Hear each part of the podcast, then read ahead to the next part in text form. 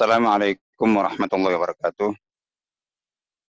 الحمد لله رب العالمين والصلاة والسلام على سيدنا محمد سيد المرسلين سيد الأولين والآخرين إمام المتقين وقائد الغر الميامين وعلى آله وأصحابه وأنصاره وأتباعه بإحسان من الدين. اللهم يا ربنا لك الحمد ولك الشكر كما ينبغي لجلال وجهك عظيم سلطانك. اللهم لا نحصي ثناء عليك أنت كما أثريت على نفسك. اللهم آت نفوسنا تقواها وزكي أنت خير من زكاها. أنت وليهم مولاها. اللهم ما أصبح بنا من نعمة أو بأحد من خلقك فمنك وحدك لا شريك لك. فلك الحمد ولك الشكر والحمد لله رب العالمين. اللهم إنا نسألك الهدى والتقى والعفاف والغنى. اللهم إنا نسألك موجبات رحمتك وعزائم مغفرتك والسلامة من كل إثم والفوز بالجنة والعزيمة من كل بر والفوز بالجنة والنجاة من النار. والعافية عند الحساب يا رب alamin. La quwata illa billah. Baik, uh, insyaallah pada pagi hari ini kita melanjutkan uh, kajian kita tentang ulumul hadis. Ya. Sebagaimana yang sudah sama-sama kita ketahui adalah bahwa uh, kajian kita pada Senin pagi itu untuk ulumul Quran wal hadis. Nah, kita dulu sudah mulai dengan ulumul Quran secara umum. Lalu kemudian terakhir kita sudah sampai pada pembahasan tentang ulumul hadis. Seperti yang sudah sama-sama kita ketahui, jadi ilmu hadis itu secara umum, secara global ada dua sisi pengelompokannya atau uh, pengkategoriannya. Ada dua kelompok ulumul hadis. Jadi ada ulumul hadis riwayatan, ada ulumul hadis dirayatan. Yang pertama ulumul hadis dari aspek riwayat. Artinya yang kita kaji adalah uh, tentang uh, hadis dari sisi riwayatnya. Artinya hadis ini secara riwayat itu itu bagaimana? Jadi untuk menentukan hadis itu dari sisi sanatnya. Kan kita tahu hadis itu ada sanat, ada matan. Sanat itu silsilah eh, perawi yang menyambungkan. Jadi yang menyambungkan matan, teks, isi dan kandungan hadis itu uh, dari apa dari perawi terbawah seperti uh, Bukhari, Muslim, Tirmidzi, Nasai dan seterusnya para perawi yang kita sudah kenal semuanya itu sambung menyambung dalam meriwayatkan sebuah hadis dari gurunya, gurunya dari gurunya, gurunya dari gurunya sampai selanjutnya dari tabiin, uh, kemudian dari sahabat, kemudian dari Rasulullah SAW. Nah, uh, jadi ketika ketika kita bicara hadis atau ber, belajar ilmu hadis itu eh, bagian mungkin ya bagian terbanyak dari pembahasan dan aspek-aspek ilmu hadis itu dengan bermacam ragam eh, apa dengan dengan bermacam ragamnya itu adalah lebih terkait dengan eh, masalah riwayat ini.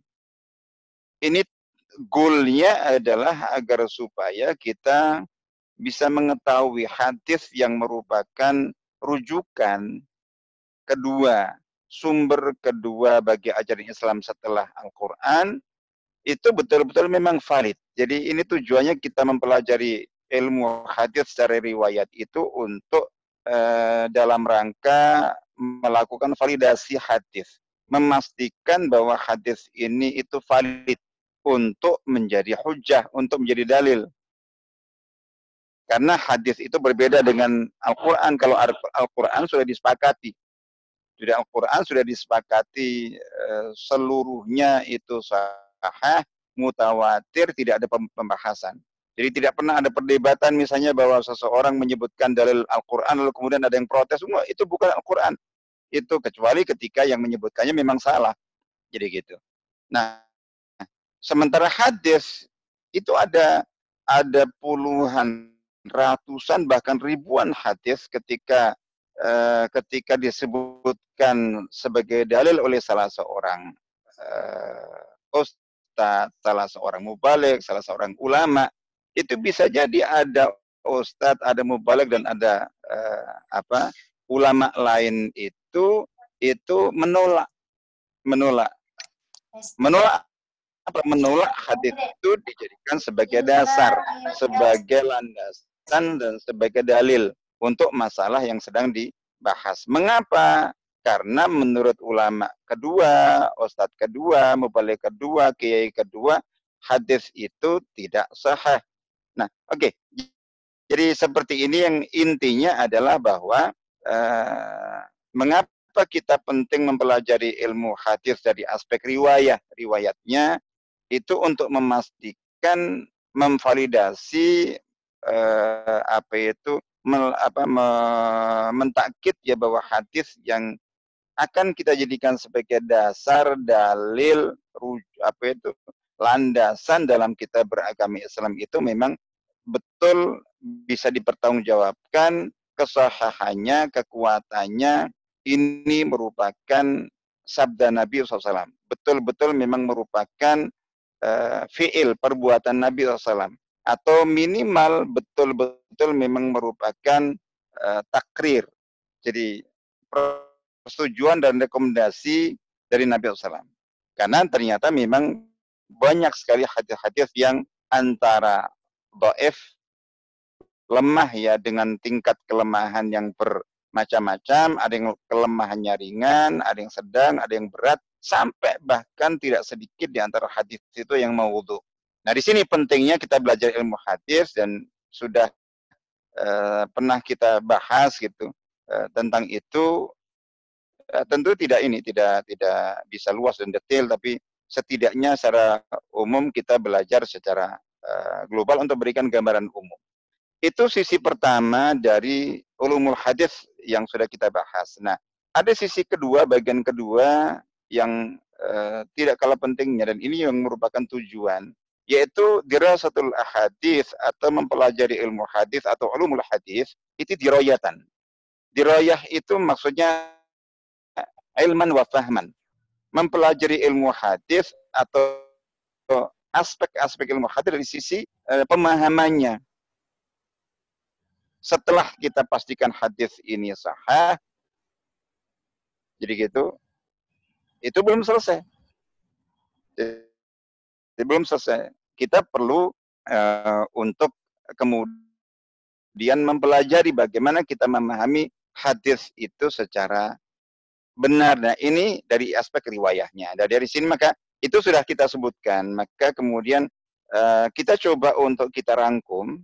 Jadi dua aspek dari ulumul hadis atau ilmu hadis itu baik uh, ulumul hadis riwayatan secara riwayat atau ulumul hadis riwayatan dari sisi aspek pemahaman.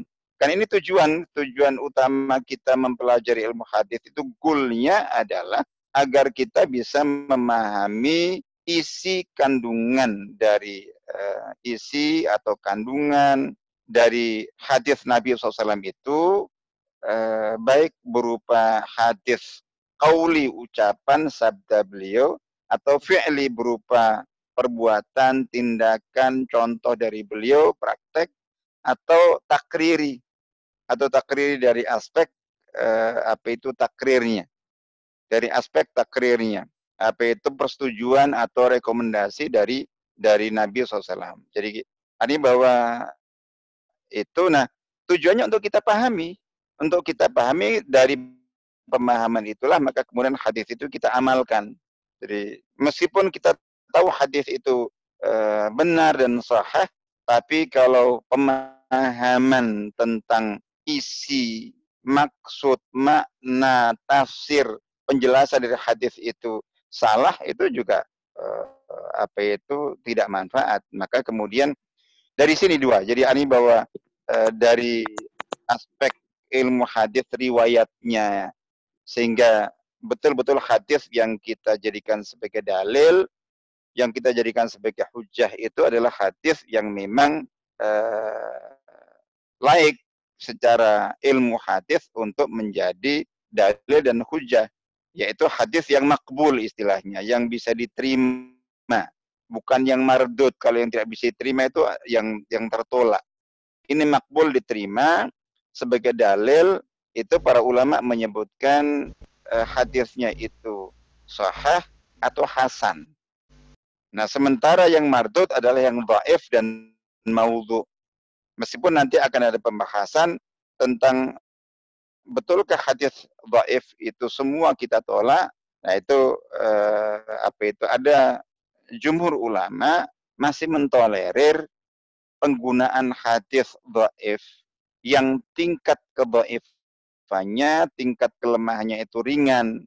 Nah, menentukan hadis ini tingkat kelemahannya ringan, sedang berat ya tentu kembali kepada ahlinya para ulama yang menentukan. Tapi menurut mereka ketika tingkat kebaikannya itu uh, ringan, itu masih mungkin dijadikan sebagai dalil atau dipakai, tapi tentu dengan beberapa uh, syarat tidak berhubungan dengan masalah akidah, tidak berhubungan uh, dalam masalah penentuan penentuan hukum halal haram itu uh, secara prinsip tidak dalam rangka menentukan uh, tentang uh, apa itu syariat ibadah tertentu yang belum ada dari sebelumnya begitu. Tapi para ulama uh, menyebutkan bahwa itu hanya dipakai dalam batas uh, tentang fadilatul uh, fadilatul amal fadail amal jadi tentang fadilah fadilah dan keutamaan-keutamaan amal. Insya Allah begitu. Baik jadi seperti itu. Nah setelah kita tahu uh, bahwa hadis yang kita apa yang kita pegang ini, yang ada pada kita ini dari sisi riwayat, nah riwayatannya riwayat itu sudah bisa dipertanggungjawabkan, dipercaya bahwa ini memang merupakan hadis Nabi SAW. Nah baru kemudian langkah berikutnya untuk hadis itu kita bisa kita jadikan sebagai hujah dan dasar untuk kita ikuti, untuk kita imani dan yakini kalau dia berisi prinsip-prinsip keimanan atau untuk kita lakukan kalau di situ ada perintah atau berupa perintah, berupa arahan, berupa dorongan untuk kita beramal atau untuk kita tinggalkan. Jadi kita kalau memang di situ berisi larangan dan seterusnya. Nah, sebelum itu kita harus eh, apa itu?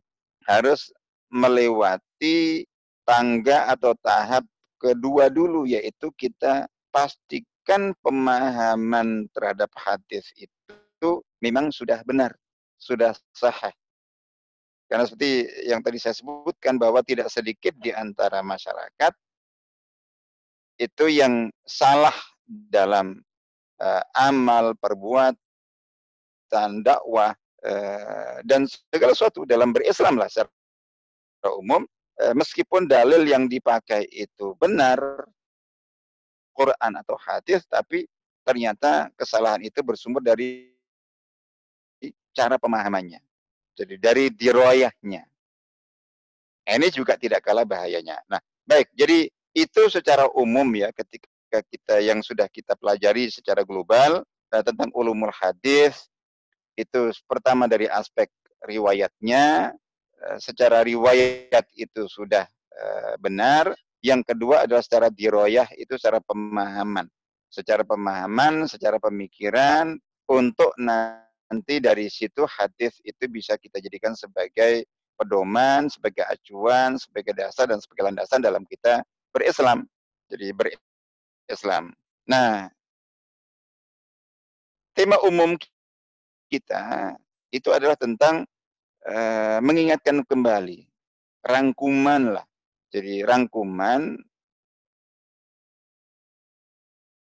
apa kaidah-kaidah, apa rambu-rambu yang penting untuk kita perhatikan agar supaya dalam kita memahami as-sunnah, memahami al-hadis itu untuk nanti kita amalkan, untuk nanti kita jadikan sebagai dalil, untuk nanti kita sampai uh, untuk kita ikuti, itu uh, kita tidak tidak akan salah atau kita uh, terhindar dari kesalahan. Nah di sini penting, jadi penting masing-masing uh, untuk kita ingatkan kembali.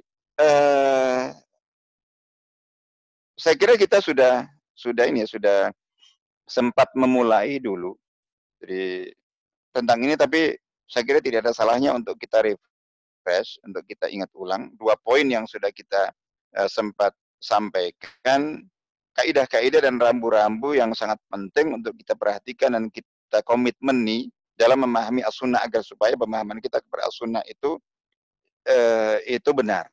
Yang pertama ini menegaskan sifatnya, menegaskan prinsip mengimani kehujahan as-sunnah secara benar. Ini tentu prinsip dasar utama. Jadi artinya karena mengapa kita belajar hadis itu, belajar as-sunnah itu karena kita mau mengikuti as-sunnah itu. Kita ikuti kita kita yakini prinsip-prinsip keimanannya, kita amalkan petunjuknya, kita ikuti perintahnya, kita jauhi larangannya. Intinya adalah bahwa untuk kita uh, apa amalkan. Nah, ini tentu dasar utamanya harus clear bahwa kita memang uh, sudah selesai terkait dengan bahwa keimanan prinsip keimanan bahwa hadis as-sunnah itu hujah. Jadi kalau seseorang kita ajak untuk mari kita amalkan hadis ini. Mari kita lakukan hadis ini. Mari kita kerjakan hadis ini. Hati-hati. Misalnya gitu. Itu enggak sesuai dengan hadis. Itu bertentangan dengan hadis dan seterusnya. Jadi itu bertentangan dengan hadis dan seterusnya dan seterusnya misalnya begitu. Nah, um, dikatakan itu bertentangan dengan hadis dan seterusnya. Itu katakan enggak. Jadi, oh dulu saya dengan hadis ini dan itu. Ngomongnya gitu. Memang saya nggak pakai hadis. Loh, bagaimana Anda Islam? Enggak. Saya itu mengikuti Al-Quran. Ada kelompok ingkar sunnah. Islam, tapi mengingkar sunnah mengatakan bahwa uh, jadi yang harus saya ikuti itu ya hanya Al-Quran saja. Jadi dan seterusnya. Nah itu tentu masalah, tentu masalah. Atau ada orang yang mengatakan begini, bahwa dia, dia mengikuti, mengikuti ya. Kita kan wajib taat kepada Nabi SAW sebagai Rasul SAW. Kita harus mengikuti beliau dan ayatnya banyak sekali. Jadi ati Allah, ati Rasul, taatlah kepada Allah dan katalah kepada Rasulullah. Bahkan ada hadis yang mengatakan uh, al, al, ayat Al-Quran, mayuti'ir Rasul faqad ata Allah. Jadi barang siapa yang taat kepada Rasul, sungguh berarti dia telah taat kepada Allah. Artinya bahwa kita wajib taat kepada Allah itu jalannya, pembuktiannya melalui taat kepada Rasulullah SAW. Jadi gitu. Dan banyak lagi eh, apa yang sudah kita ketahui surat An-Nisa 59 misalnya. Jadi eh, apa? Fa in tanaza'tum fi syai'in ila Allah wa Rasul. Jadi wa ma atakum Rasul fakhudhu wa ma nahakum anhu fantahu dan seterusnya. Jadi apa yang diperintahkan oleh Rasul maka lakukanlah apa yang dicegah atau dilarang oleh beliau maka tinggalkanlah. Itu sudah jelas jadi itu. Dia mengimani itu. Tapi masih ada masalah gitu. Jadi intinya berarti taat kepada Rasulullah SAW itu dengan kita taat kepada sunnahnya sekarang. Kalau dulu para sahabat ketika diperintahkan taat kepada Rasul itu SAW ya Rasul ada di tengah mereka. Setelah beliau wafat SAW maka ayat-ayat dan prinsip bahwa kita wajib taat kepada Rasulullah SAW itu itu tidak tidak gugur, tidak berubah. Terus bagaimana kita mentaati Rasulullah SAW sementara Rasul tidak ada kepada sunnahnya itu semua ulama sudah sepakat. Jadi gitu. Semua sudah sepakat. Tapi kemudian ada sebagian kalangan kaum muslimin yang yang mungkin bisa dikatakan kalau tadi ada kelompok ingkar sunnah, pengingkar as-sunnah, pengingkar hadis secara total, mengaku bahwa kita itu hanya mengikuti Quran saja. Jadi Mereka menyebut dirinya sebagai Al-Quraniyun, The Quranis, pengikut Al-Quran. Indah sekali namanya. Kalau namanya indah sekali. Al-Quraniyun atau The Quranis. Jadi pengikut Al-Quran, pecinta Al-Quran. Ya kita semua juga begitu, tapi ternyata maksudnya itu pengikut Quran saja tanpa as-sunnah. Nah, ya kalau kita kita apa kita berada pada orang seperti ini ya udah batal semua udah. Jadi dan itu apa ada banyak. Jadi gitu. Nah, yang kedua itu ada pengingkar as-sunnah secara parsial. Jadi secara parsial. Jadi secara normatif, secara umum ya saya ikuti hadis Nabi karena juga ngutip ini itu. Tapi ternyata dipilah-pilah.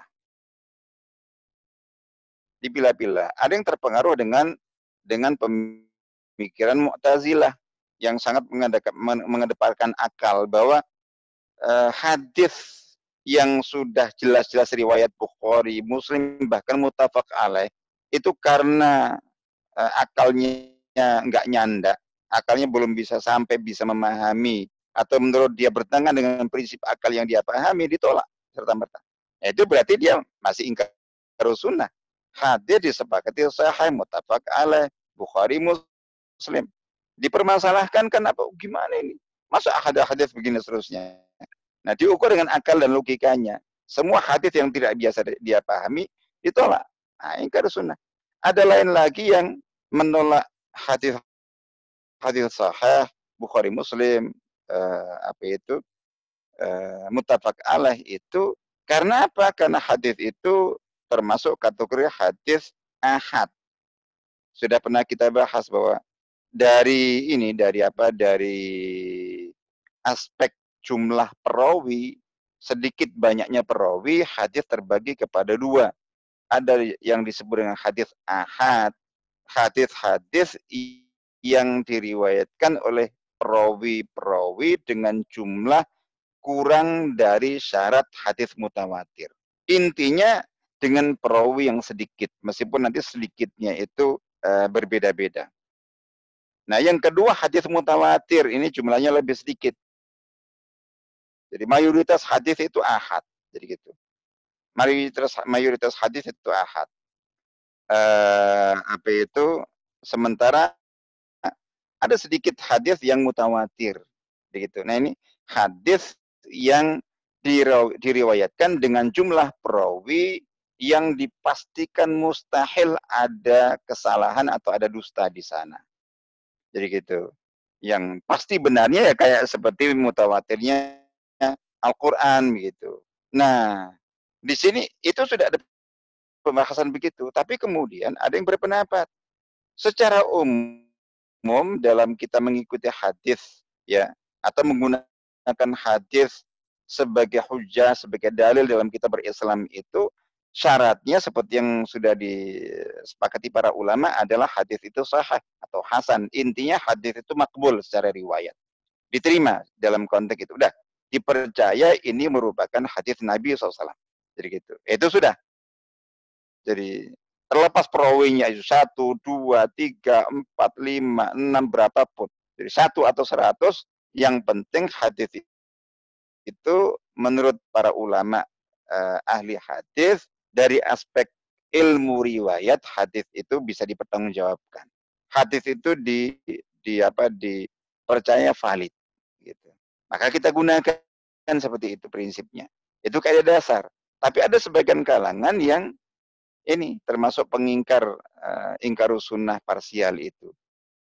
Ya khusus dalam bidang akidah itu mereka mensyaratkan bahwa hadisnya itu harus mutawatir. Sementara hadis ahad non mutawatir yang apa yang apa yang Eh, meskipun ada dalam Sahih Bukhari, ada dalam Sahih Muslim, bahkan mutafak alaih diriwayatkan Bukhari Muslim, kalau itu terkait dengan akidah dan tidak sampai ke level peringkat hadis mutawatir, itu tidak diterima. Begitu. Ya contohnya yang terkenal itu adalah uh, banyak kalangan yang mengingkari adanya azab kubur. Itu sebabnya karena menurut mereka tentang azab kubur ini hadisnya tidak mutawatir. Nah ini kalau kita lanjutkan, ini panjang. Ini mungkin sudah kita bahas dalam bidang akidah. Ketika kita bicara tentang sumber-sumber akidah Islam. Quran, Sunnah kita sudah bahas. Tapi maksudnya adalah bahwa, nah ini. Artinya bahwa orang mau memahami as-sunnah al-hadis secara benar, maka seperti ini harus diselesaikan dulu. Bahwa keimanan dia, keyakinan dia, persepsi dia, pemikiran dia tentang keimanan kepada as-sunnah itu bagaimana, itu harus clear. Jadi, bahwa Al-Quran itu hujah, eh Al-Quran, sunnah. Bahwa as-sunnah, al-hadith itu hujah, dalil, dasar Islam seperti Al-Quran secara umum. Itu satu. Harus clear. Bahwa uh, implementasi praktek pembuktian dari dari perintah-perintah taat kepada Rasulullah SAW kita wajib mengikuti perintahnya, menjauhi larangannya, dan bahwa taat kepada beliaulah yang merupakan tanda dan bukti taat kepada Allah. Jadi, bagaimana kita seorang muslim itu mentaati perintah-perintah ayat atau hadis yang merintahkan taat kepada Rasul itu eh, apa itu bentuk prakteknya adalah dengan kita me, menjadikan as-sunnah al-hadis ini dengan ber, uh, segala macamnya itu sebagai sebagai hujah. Itu yang yang pertama. Nah, untuk menjadikan apa itu hadis sebagai hujah, sebagai dalil, sebagai landasan dalam kita berislam, itu kita uh, apa, mengimani, meyakini, sepakat bahwa syarat yang harus terpenuhi pada hadis itu adalah hadis itu hadis yang makbul riwayatan. Hadis iya. itu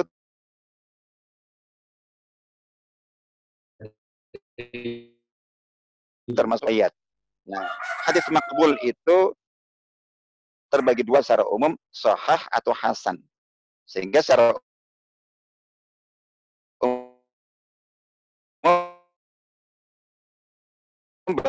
berarti Hasan, berarti inilah yang harus kita amalkan dan kita kita ikuti. Nah, yang ketiga bahwa syarat hadis yang makbul yang harus kita jadikan sebagai dasar dan dalil dalam kita berislam itu uh, yang meliputi hadis sahih dan hasan itu itu dari para ulama terdahulu sampai tersekarang dan seterusnya itu itu tanpa membedakan hadis itu bicara tentang bab apa, tema apa. Jadi tentang ibadah, tentang syariah, halal haram, tentang amal perbuatan, tentang akhlak, tentang urusan pribadi, keluarga. Jadi gitu, masyarakat, ekonomi, politik, dan seterusnya. Termasuk dalam bidang keimanan akidah banyak sekali prinsip-prinsip keimanan yang sudah kita imani secara turun-temurun, secara ijma, dalilnya itu non mutawatir. Jadi gitu. Yang penting hadisnya sahih. Jadi gitu. Tanpa kita menambahkan syarat baru bahwa khusus untuk bidang akidah hadisnya harus uh, mutawatir. Tidak. Nah, itu adalah rambu pertama, kaidah pertama yang uh, sebagai dasar pijakan terpenting dalam kita memahami uh, as-sunnah atau al-hadis. Di sini juga sebagai catatan perlu kita pahami. Artinya ke bahwa kalau kita mempelajari mempelajari hadis atau uh, merujuk penjelasan tentang kandungan hadis.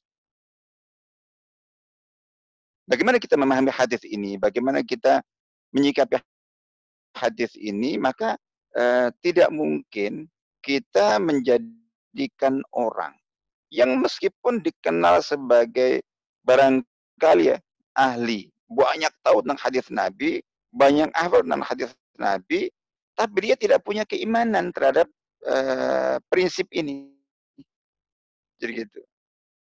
Apa ada orang yang yang apa, yang mempelajari hadis, hafal hadis, paham banyak hadis, menguasai berbagai aspek ilmu hadis, tapi dia tidak mengimani banyak.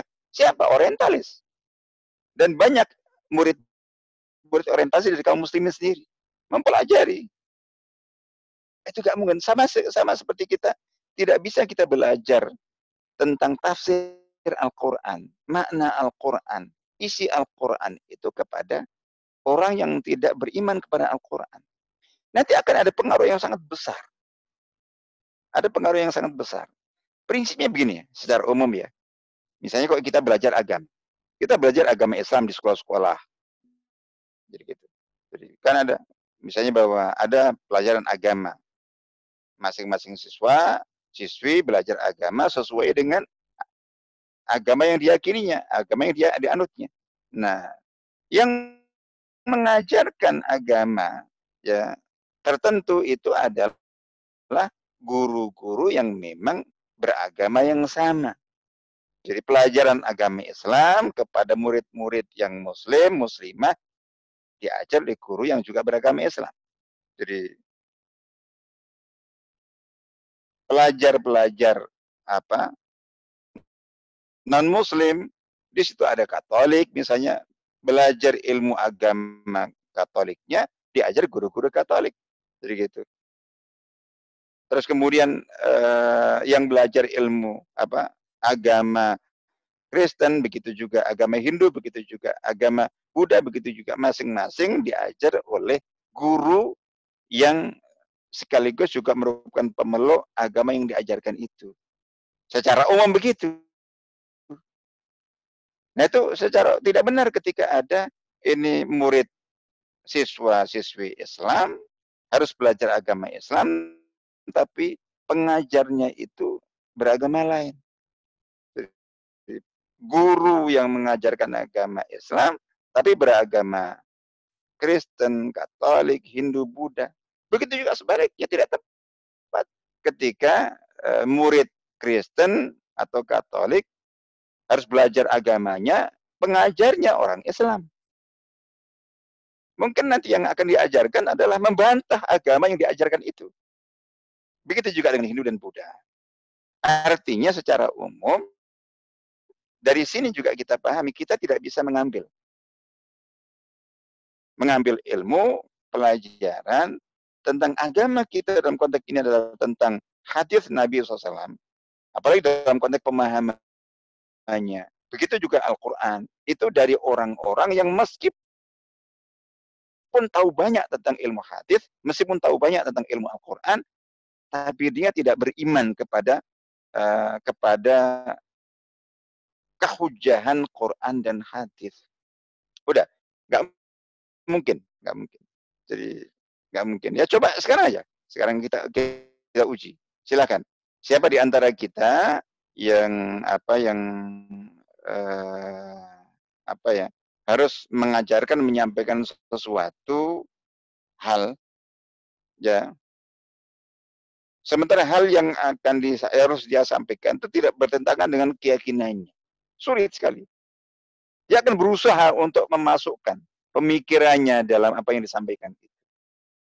Itu normal jadi gitu.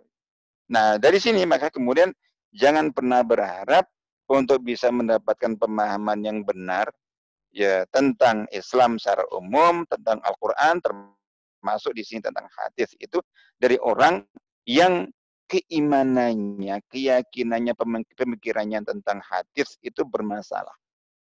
Baik masalahnya memang eh, total, memang mengingkari semuanya. Jadi itu orientalis non tahu belajar dia mempelajari Islam Islamologi Islamologi aja. Jadi seperti itu, tidak meng mengimani. Jadi tentu setiap tahap bagian dari ilmu yang dia pelajari dari agama Islam itu itu dia bantah terus dan itu yang otomatis akan disampaikan. Otomatis akan disampaikan kepada murid-muridnya, masing mahasiswanya gitu. Jadi ini, ini ini dasar pertama. Artinya kalau kita ingin memahami as-sunnah secara benar, maka bagian ini landasan paling mendasar paling pokok yaitu keimanan kita tentang kehujahan. Jadi status as-sunnah al-hadis sebagai sumber kedua bagi ajaran Islam setelah Al-Quran, sebagai dalil, sebagai dasar.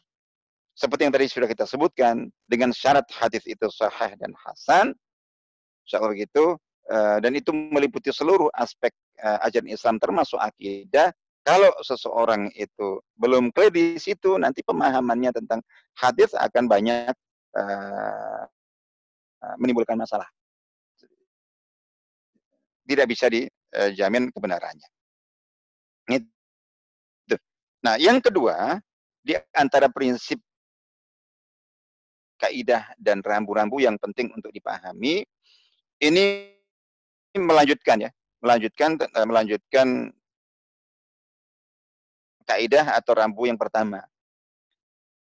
Yaitu sikap dasar salah satu implementasi dan pembuktian dari uh, prinsip keimanan kita kepada kehujahan as-sunnah itu itu kemudian secara definitif itu terwujudkan dalam prinsip atau kaidah atau rambu-rambu ini yaitu agar kita bisa memahami as-sunnah secara benar, maka kita harus punya sikap dasar. Sikap dasar mendahulukan teks wahyu atas logika dan akal. Yang tadi sudah saya tegaskan. Jadi, meskipun seseorang mengatakan, ya, pokoknya Quran itu hujah. Eh, sunnah. Sunnah itu hujah. Hadis itu dalil. Jadi apa pun yang dari Nabi, riwayat dari Nabi itu harus menjadi landasan dan dasar kita untuk kita ikut itu itu normatif. Tapi ternyata dia ada masalah bahwa eh, apa itu dalam hal mengikuti teks wahyu dalam hari ini adalah al-hadis itu ternyata masih ada ganjalan. Dia masih lebih sering mendahulukan akalnya logikanya. Sudah diberitahu hadis ini di uh, sahih menurut para ulama bahkan ada dalam Sahih Muslim, bahkan ada dalam Sahih Bukhari, bahkan ini mutafak alaih. Gara-gara dia belum paham serta merta menolaknya, nggak mungkin hadis ini benar. Ada yang buru-buru begitu. Ya kalau dia sudah nolak seperti itu, nggak mungkin bisa memahami dengan baik. Jadi gitu. Kita baru bisa um, punya pemahaman yang baik itu ketika kita meletakkan wahyu dalam hal ini as-sunnah itu itu di atas akal kita, di atas logika kita. Jadi kita harus membayangkan, kita harus membayangkan di hadapan kita ini itu adalah baginda Rasulullah SAW. Terus beliau sedang berbicara tentang eh, hal-hal uh, tema-tema yang itu merupakan wilayah wahyu. Domain wahyu. Itulah memang yang terkait dengan tugasnya. Terus kemudian begitu kita dengar dari beliau atau dari praktek beliau, kok belum bisa masuk ke akal kita. Gimana? Apa kita tolak? Apa gitu? Nah, seseorang bahwa Nabi bersabda begini, perhatikan, dan itu dalam hal, dalam bab, dalam bidang, dalam tema yang merupakan ranah wahyu. Ranah wahyu. Memang bagian dari tugas kerasulan beliau. Tidak masuk di akal kita, kita tidak bisa menerima, terus kita, kita tolak. Kita pertanyakan dan seterusnya seperti itu. Jadi, nah itu tidak benar. Berarti kita itu belum memposisikan beliau di atas akal kita, di atas logika kita. Dosa apa enggak boleh misalnya kita jelas-jelas kita belum paham tentang apa yang uh, dipaham atau menurut kita enggak cocok, enggak sesuai. Nah, kita mendapatkan contoh dari generasi terbaik dulu, dari para sahabat dulu, itu biasa. Tidak semua yang didapat dari Nabi SAW, baik berupa perintah, sabda atau uh, berupa apa? berupa berupa ini uh, berupa perbuatan beliau contoh praktek beliau itu langsung mereka uh, terima dalam arti secara logika langsung bisa mereka cerna, mereka pahami. Ada yang tidak mereka pahami. Atau ada yang menurut mereka pemikiran mereka itu itu nggak sesuai atau nggak cocok. Yang dilakukan para sahabat apa? Dua. Jadi pertama mereka tetap karena prinsip bahwa Nabi SAW adalah di atas akal kita, di atas logika kita.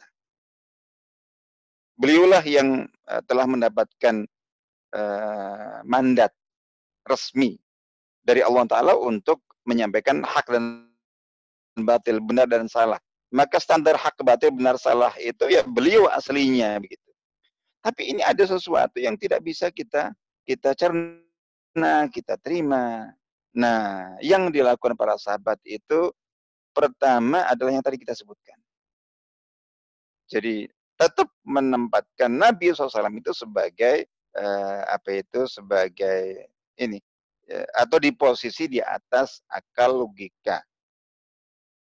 Nah, ketika ada sesuatu yang beliau sampaikan, yang beliau sabdakan, yang beliau perintahkan, yang beliau larangkan, atau yang beliau uh, lakukan atau yang beliau rekomendasi itu kok belum bisa kita pahami, bahkan menurut pemahaman kita itu tidak tepat. Nah, para sahabat kemudian bertanya dulu, "Ya Rasulullah, apa yang engkau sabdakan ini atau apa yang kau perintahkan ini atau apa yang kau putuskan ini, apa yang atau apa yang kau setujui ini, itu apakah ini termasuk wilayah wahyu tidak? Atau di sini itu siapa pun bisa ikut berpendapat, bisa uh, ikut memberikan masukan berdasarkan logika, ilmu dan pengalaman dia. Nah, nanti akan ada begitu. Oh enggak, ini sudah bagian dari wahyu. Begitu uh, diketahui ini bagian dari wahyu, berarti itu wilayah Nabi. Kalau sudah wahyu analogik, tidak ada tidak ada campur tangan logika siapa pun. Jadi ya seperti misalnya tentang sholat kenapa lima waktu. Jadi dalam saya semalam Terus lima waktu itu kenapa kok ada uh, apa ya subuh, zuhur, asar, maghrib, isya, jumlah rokaat yang berbeda-beda.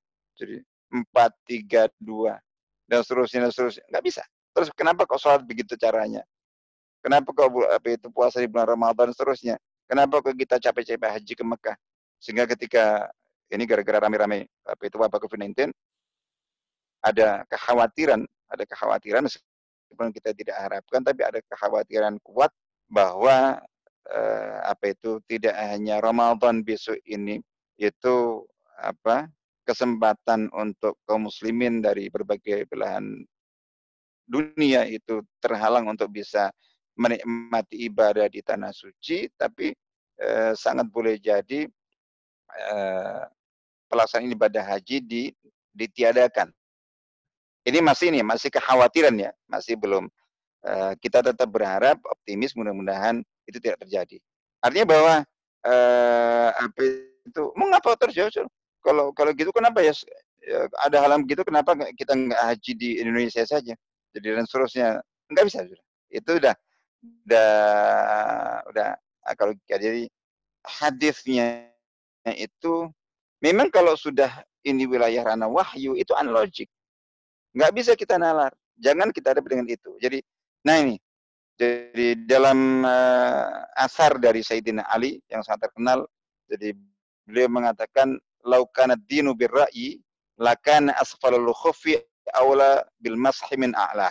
Seandainya kok ya agama itu ditentukan oleh pendapat akal logika rasio, niscaya logikanya uh, dalam kita mengusap sepatu. Kalau kita wudhu dan kita memakai sepatu saat kita memakai sepatu dalam keadaan bersih terus kemudian kita dalam keadaan suci terus kemudian kita batal itu kalau mau wudhu lagi itu bisa tanpa tanpa kita membuka sepatu kita jadi gitu ini eh, apa ada detailnya ya nah itu disunahkan atau disyariatkan untuk kita mengganti membasuh kaki itu dengan mengusap mengusap apa mengusap sepatu kita. Nah, yang diusap itu bukan semuanya. Yang diusap itu justru bagian atas sepatu. Jadi gitu. Logikanya kan kenapa diusap kan karena kotor kan? Nah, sepatu yang dipakai yang kotor yang mana? Bagian bawah. Kalau mengusap itu tujuan untuk menghilangkan kekotoran, mestinya yang diusap adalah yang bawah. Ini, ini kok yang diusap malah yang bersih yang di atas. Nah, di situ belum mengatakan bahwa seandainya kok agama itu ditentukan berdasarkan akal logika, rasio niscaya dalam hal mengusap ini mengusap sepatu saat kita wudhu sebagai pengganti membasuh kaki itu mestinya bagian bawah sepatu lebih layak, lebih seharusnya diusap daripada atasnya. Tapi tidak, ini bukan logika. Ini sudah given dari sononya apa adanya. Jadi begitu. Coba seperti contoh uh, praktek Sayyidina Umar radhiyallahu anhu. Ketika beliau tawaf terus kemudian beliau mencium Hajar Aswad. Begitu sampai ke Hajar Aswad kan disunahkan untuk kita menciumnya. Itu saat beliau mencium atau mau mencium Hajar Aswad itu beliau mengatakan jadi beliau mengatakan bahwa uh, inni a'lamu annaka hajar la tanfa wa la atau la tadur wa la. Sungguh wahai seolah beliau berdialog dengan Hajar Aswad itu. Aku tahu bahwa engkau hanya hanya sebuah batu yang tidak bisa memberi manfaat, tidak bisa memberi manfaat. Kamu batu. Tapi mengapa aku menciummu itu? Itu belum mengatakan walaula anni ra'aitu ra'aitu Nabi sallallahu qabbalak ma. Kalau seandainya bukan karena aku menyaksikan, aku melihat Nabi SAW menciummu, tidak akan aku mencium. Artinya kalau ditanya kenapa kamu mencium itu? Apakah ada ini apa ada ada ada manfaat kesehatan, ada manfaat ini? Enggak tahu. Terus kenapa? Ya, ngikuti sunnah. Nabi mencium, kita mencium. Jadi gitu. Apa manfaatnya? Apa, apakah ketika kita mencium bagian enggak. Jadi jangan pakai logika akal. Ini bagian wilayah. Ini ibadah. Ibadah itu para ulama ibadah mahdhah jadi ibadah itu ada ibadah mahdoh, gair mahdoh. Yang ibadah mahdoh, ritual murni, itu para ulama mengatakan memang, memang gair makuratil makna. Ibadah ritual murni, ibadah ritual murni itu seperti yang sering saya sampaikan adalah ibadah-ibadah, uh, aktivitas ibadah yang tidak dikenal kecuali dalam agama yang mensyariatkannya. Atau dengan kata lain, yang tidak dilakukan oleh orang kecuali karena faktor agama. Kita sholat seperti yang kita lakukan tiap hari itu, karena kita orang Islam. Yang bukan Islam nggak akan melakukan sholat seperti itu. Dia punya cara uh, sesembahan yang lainnya. Jadi, kita puasa Ramadan. Jadi ada praktek orang puasa mau operasi mau ini itu, tapi dengan tata cara detail seperti dalam dalam ibadah puasa nggak ada kecuali orang Islam. Nah, itu namanya ibadah. Jadi haji dan seterusnya begitu. Nah, jadi ibadah-ibadah mahdhah itu ghairu maqulatil makna unlogic. Makanya tidak tidak masuk akal ketika para ulama sudah menetapkan bahwa seluruh ibadah mahdhah, ibadah ritual itu unlogic, lu kok ada orang-orang yang masih mengedepankan akal logikanya dalam konteks ibadah. Kecuali kita men mencoba mencari hikmah, silahkan, pasti itu harus kita yakini. Pasti ada banyak hikmah yang bisa kita dapatkan, tapi jangan karena hikmah itu kita melakukannya. Jadi ketika kita melakukan ibadah eh, mahdah itu eh, prinsipnya al-ibadah al-ibadah. Mengapa kita salat? Ya karena kita ibadah. Harus ibadah kepada Jadi dalam rangka mempraktekkan iya karena butuh iya karena stain. Jadi insya Allah begitu. Nah, di sini tadi kita sebutkan adalah bahwa prinsip kedua, kaidah kedua, rambu kedua itu agar supaya pemahaman kita terhadap hadis itu benar kita harus eh, apa sikap dasar kita harus clear. Jadi kita harus menempatkan eh, as-sunnah al-hadis itu seperti Al-Qur'an di atas logika kita. Dalam hal-hal yang merupakan ranah wahyu. Nanti akan ada wilayah eh, hal-hal yang ada dalam hadis Nabi, disabdakan Nabi tapi tidak termasuk ranah wahyu. Jadi gitu. Beliau mengatakannya itu pendapat bukan dari Allah, bukan bagian dari agama. Jadi gitu. Karena tentang, tentang bagaimana cara cocok tanam, bagaimana cara menanam apa itu kurma, bagaimana supaya kurma itu berasal yang baik, bagaimana cara ini baik. Dalam kehidupan ini semuanya ada orang-orang yang yang apa yang awam lebih memahami dari kita semuanya. Nah, di situ maka ada hadis antum alam bi umur duniakum. Kalau urusan duniawi tidak ada hubungannya dengan masalah agama, hukum agama, itu siapa pun itu bisa lebih tahu, lebih paham, lebih mengerti daripada Nabi. Makanya ada banyak hal di mana eh, ketika Nabi SAW membuat keputusan tentang berbagai persoalan yang bukan termasuk wilayah din agama tadi, itu para sahabat eh, apa itu eh, tidak ini tidak menyetujuinya dan kemudian mengubah dan Nabi setuju dengan perubahan itu setelah para sahabat yang punya punya pandangan lain, punya uh, pendapat lain itu menyampaikan dan menyiapkan alasannya dan Nabi setuju, ternyata betul. Dan Nabi di situ bisa salah. Jadi dalam hal di mana uh, yang tidak terkait dengan tugas kenabian atau tugas kerasulan atau yang ada di wilayah wahyu itu bisa saja. Nabi uh, salah secara manusiawi. Jadi, tapi tidak secara syar'i, secara manusiawi itu justru penting untuk membuktikan uh, kemanusiaan beliau seperti beliau bisa lupa ya contoh kayak gitu. Ya jadi insya Allah itu saya kira tadinya mau, kita review saja tapi saya kira waktu kita apa itu terbatas uh, sehingga kita ini kita apa kita cukupkan uh, dengan review dua apa dua kaidah atau dua rambu ini saja agar supaya kita bisa memiliki pemahaman yang benar dan baik tentang as-sunnah, tentang al-hadis, maka dua prinsip ini harus clear. Bahwa kita mengimani kehujahan as-sunnah, kehujahan hadis, status as-sunnah dan hadis itu sebagai dalil, dasar landasan hujah dalam kita beragama Islam itu harus clear dengan uh, penjelasan detail yang tadi sudah kita sebutkan. Uh, yang kedua adalah kita harus punya prinsip dasar. Jadi ini prinsip dasar sami'atna ta'ana. Jadi terhadap sunnah itu sikap dasar sami ta'ana. Jadi kami uh, mendengar dan kami taat, kami paham, kami kami taat seperti itu. Jadi intinya kita menempatkan teks wahyu dalam hal ini as-sunnah, al-hadis itu di atas akal logika kita. Dalam hal-hal yang khususnya dalam hal-hal yang terkait dengan masalah-masalah uh, keagamaan atau memang masuk wilayah din, agama, atau itu merupakan bagian dari wilayah atau ranah wahyu insya Allah gitu. Sementara untuk yang uh, di luar itu mungkin sudah pernah kita bahas uh, apa itu dalam kajian tematik insya Allah. Jadi tentang kemaksuman Rasulullah SAW. Jadi itu dalam uh, bidang atau wilayah yang merupakan ranah wahyu. Sementara kalau di selain ranah wahyu uh, dengan istihad atau hal-hal yang ditentukan diputuskan dengan murni pendapat tidak ada cabutan wahyu di situ itu uh, Nabi tidak masuk insya Allah gitu. Itu sudah kita bahas insya Allah. Baik saya kira kita cukupkan sampai di situ dulu. Itu untuk eh, rambu-rambu memahami as-sunnah atau al-hadis. Ini bagian pertama ini insya Allah nanti kita akan sambung dengan rambu rambu-rambu berikutnya di bagian dua tiga dan seterusnya. Baik insya Allah itu ah kita cukupkan dulu. Ya, silakan mungkin kalau memang ada yang masih ingin dikembangkan atau didiskusikan atau ditanyakan.